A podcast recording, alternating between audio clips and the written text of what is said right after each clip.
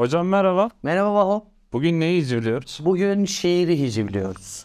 Nedir hocam bu şiir? Şiir nedir? Şiir insandır, insan şiirdir. Yeterince açık oldu mu Baho? Madem öyle şiir kimdir hocam? Şiir çıplak insandır. Yani herhangi bir mezhebi, herhangi bir dini, herhangi bir etnik kökeni yani ontolojisi olmayan insandır. Dolayısıyla aslında şiir eşittir anneden doğmuş çıplak bir bebek saflığıdır. Ama tabii ki bugün böyle görülür mü? Görülmez. Peki hocam şunu sormak istiyorum. Madem şiir bir anadan doğmuş, peki nerede doğmuş? Nerelidir bu şiir? Şiir aslında Tanrı'nın sesi olarak ifade edilir. Ya da şöyle söyleyelim. Mesela Adem ve Havva anlatısında Adem ve Havva arasındaki ilişkide Tanrı'nın şu ağaca yaklaşmayın dediği şey aslında ne olarak tabir edilir? Şiir. Yani yasak meyve aslında nedir? Şiirdir. Şair nasıl olunur hocam? Şair nasıl olunur? Bu yasak meyve nasıl çalınır mı diyor. Aynen öyle.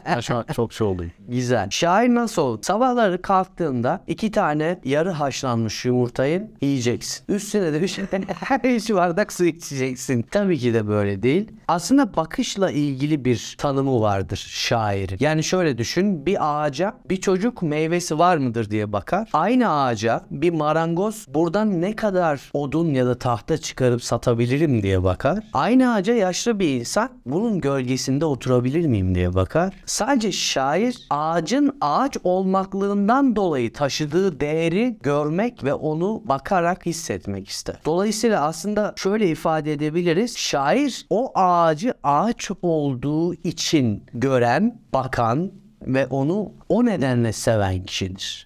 Yani ondan faydalanmaya çalışmak. Yani ondan herhangi bir pragma üretip satmaya çalışmaz. Yani onun meyvesi çıkar mı diye bakmak. Şair sadece o varoluşun tadını çıkarmak için bakar. Peki hocam bu şairlere tarihte nasıl bakılmıştır? Yani tarihteki yeri nedir bu şairlerin? Şairlerin tarihteki yeri nedir? Güzel soru. Şimdi çok enteresandır. Enes Batur'un Şair ve İdeoloji isimli kitabı olması lazım. Şöyle ifade ediyor.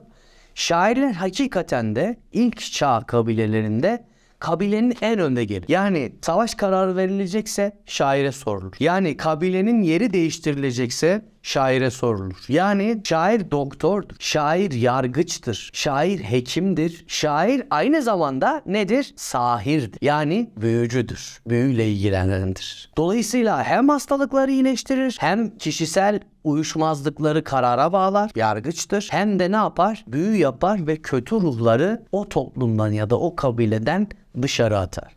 Belki de bu soru şunun için anlamlıdır. Bugün şair görünmezleştiği için toplumlar, dünya toplumları bu haldedir diyebiliriz. Enis Batur mu demiştiniz, Enes Batur mu demiştiniz? Enis Batur. Enes Batur YouTuber.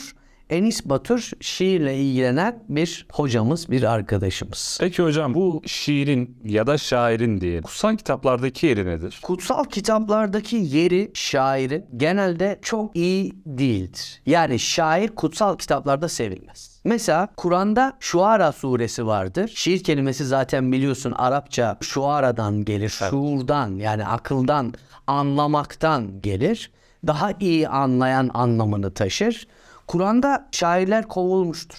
Aynı Platon'un devlet kitabında şairleri kovduğu gibi. Çünkü ideal bir devlet tasarımında şair ne yapılmaz? İstenmez. Neden? Çünkü duyguları harekete geçirdiği için, duyguyla akıl alanında bir geçişkenlik sağladığı için şair o toplumun düzenini bozabilecek kişi olarak görür. Dolayısıyla Platon da şairler için der ki toplumumuza çok hikmetli bir şair geldiğinde onu alır, yedirir, içiririz. Sonra sınırın dışına kovarız. Kur'an da der ki o çapkınlar ya da o sapkınlardır ki şairlere uyarlar. Ya da şairler o sapkınlardır diye ifade eder. Dolayısıyla ideal devlet tasarımlarında, düzenlerde şair sevilmez. Ama daha sonra özellikle Hazreti Peygamber'in şair Kaaba kırkasını hediye ettiği ve daha sonra müşriklere yergiler yaz dediği rivayet edilir. Yani aslında daha sonra bir ayrım çıkmıştır. Helal şiir ve haram şiir şeklinde bir tasnif yapılmış. Helal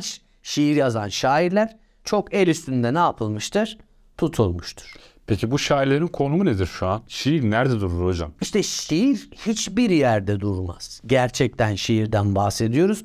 Evet biraz idealize ediyoruz. Mesela ilk çağ toplumlarında şair mutlak hükümdarken daha sonra ilk imparatorluklar dönemine geldiğimizde şair ne yapılmaz? İstenmez, sevilmez. Eski Yunan'dan kovulduğu gibi. Kur'an'dan kovulduğu gibi. Ama daha sonraki özellikle imparatorluklar dönemine baktığımızda ikinci imparatorluklar dönemine Osmanlı da buna dahildir. Şairler mutlak anlamda hükümdarların peşinde koştuğu insanlar olmuş. Yani şöyle düşün.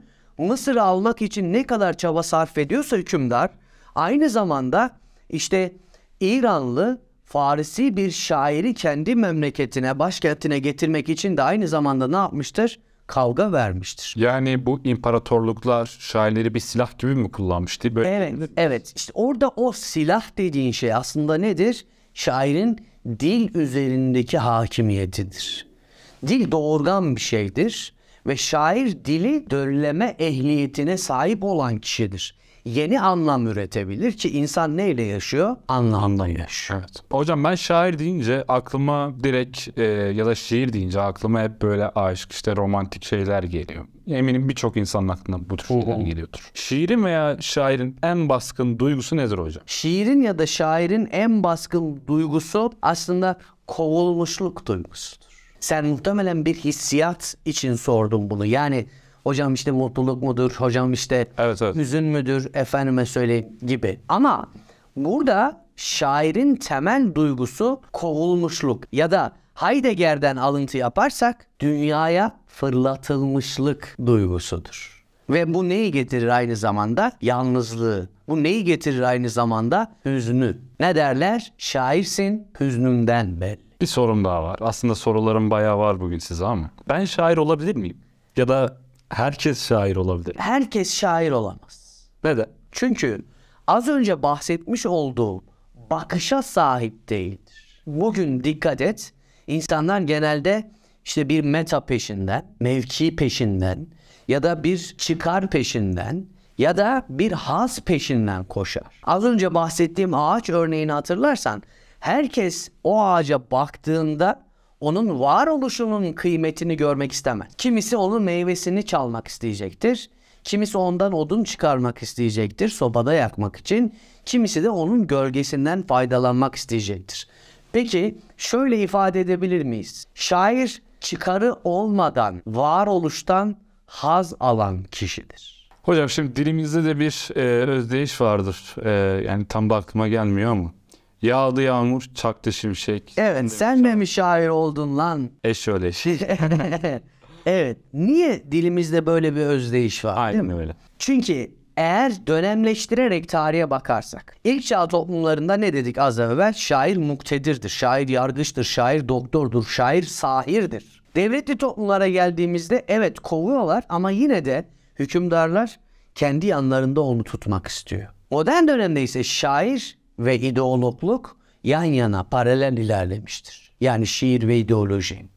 Ama postmodern döneme bugüne geldiğimizde şiir artık herhangi bir çıkar vermediği için muhatabına bir pragma iletmediği için ne yapılmaz? Sevilmez. Dolayısıyla da şiirle ilgilenen kişi aslında kaybeden kişi olarak görülür. Yani neyi kaybetmiştir? Yani çıkarı kaybetmiştir. Yani metayı kaybetmiştir. Yani pragmayı kaybetmiştir. Tabii benim burada yapmış olduğum tarif aslında nedir?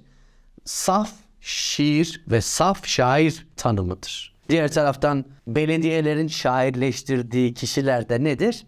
Mevcuttur. Devlet ve şair demişken hocam bu şairlerin devletlerin kuruluşundaki rolü veya payı nedir? Muhammed İkbal'in çok güzel bir sözü vardır. Evet. Der ki devletler şairlerin kalbinde kurulur, politikacıların elinde yıkılır. Bir yerin mekan olabilmesi için ya da şöyle düşün. Örnek veriyorum şu anda burası senin için bir mekandır. Değil mi? Neden? Çünkü burada vakit geçirdin. Bir toplum için herhangi bir yerin yani bilinmez bir yerin mekan olabilmesi için de onun üzerinde söz söylenmesi gerekiyor. Yani o toprağın tanımlanması gerekiyor. Aslında yerin mekan, toprağın tozun da vatan olabilmesi için üzerinde ne yapılması lazım? Şiir okunması lazım. Ya da şöyle ifade edelim. O toprağın şiir içerisinde adlandırılması lazım. Muhammed İkbal'in şiirlerinde geçen Pakistan imgesi. Yani bir yerin bir şiirde geçmesi demek aslında o yerin bir anlam ihtiva etmesi demektir. Şairler neden fakirdir hocam? Çünkü çıkarsız insanlardır. Çıkar gözeterek hayatlarına devam etmezler. Şairler ölümün künhüne vakıf olmuş insanlardır. Dolayısıyla banka hesabında milyonlarca lira ya da 3-5 tane ev, araba yerine varoluşun kendisine bakarak haz almaya çalışırlar. Dolayısıyla da şairler özellikle siyasal iktidarın yanında durmayan şairler bu her dönem için böyledir. Mesela Fuzuli dönemin hükümdarına çok fazla metiye düzmüştür ama sonra bakmıştır ki gelen giden yok. Dolayısıyla bu işte ne yapmıştır? Vazgeçmiştir. Mesela Osmanlı İmparatorluğu'nda şairlere aylık maaş veriliyor biliyorsun. Dolayısıyla aslında muktedirin yanında duran bir şair var. Bir de muktedirin karşısında duran bir şair var. Bu ikisinden hangisi diye sorarsan muktedirin yanındaysan eğer nesindir? Zenginsindir. Ama şair misindir? Bu soruya ben yanıt veremem. Peki muktedirin karşıtındaysan zengin misindir? Aslında zenginsindir. Peki şair misindir? Bu tartışılır. Yani şundan bahsetmeye çalışıyorum. Ya muktedirin karşısında ya da muktedirin yanında olmak durumunda değildir şair. Şair neye bitişiktir? Hakikate bitişiktir. Dolayısıyla şairler fakir olur. Hatta fas fakir olur. Fus fukara olur. Çünkü onun temel derdi nedir? Dağa bakıp o dağın varoluşunu yani varlığını, hissiyatını kendi zihninde görmek. Yani dağın varlığıyla kendi varlığı arasında bir bağlantı kurma. Müteahhit olsa ne yapardı? Buraya ne kadar daire yaparım diye düş değil mi? Evet. Şiir bir ideoloji midir? Veya şair bir ideolog mudur? Şiir bir ideoloji midir? Şiir bir ideoloji değildir. Dönem dönem bazı şairlerin yazmış olduğu şiirler ideolojiye yapışabilir ya da yanaşabilir diye. Mesela sanat teorisinde sanatın tanımlamalarından benim en çok tercih etmek istediğim tanım şudur. Sanat eseri ideolojiden saptığı oranda sanat eseri olur. Dolayısıyla bugün sen liberal, sosyalist, Marksist, solidarist ya da neyse milliyetçi bir kelimeler yığını yaptığın zaman o ne olmuyor? Şiir olmuyor. Gerçekten şiir olmuyor. Dolayısıyla aslında o şiirin az önce bahsetmiş olduğum bir dağın ya da bir ağacın ya da tabii bir manzaranın ya da karşı cinsin safi güzelliğini kelimelere göndermesi ya da aktarması gerekiyor.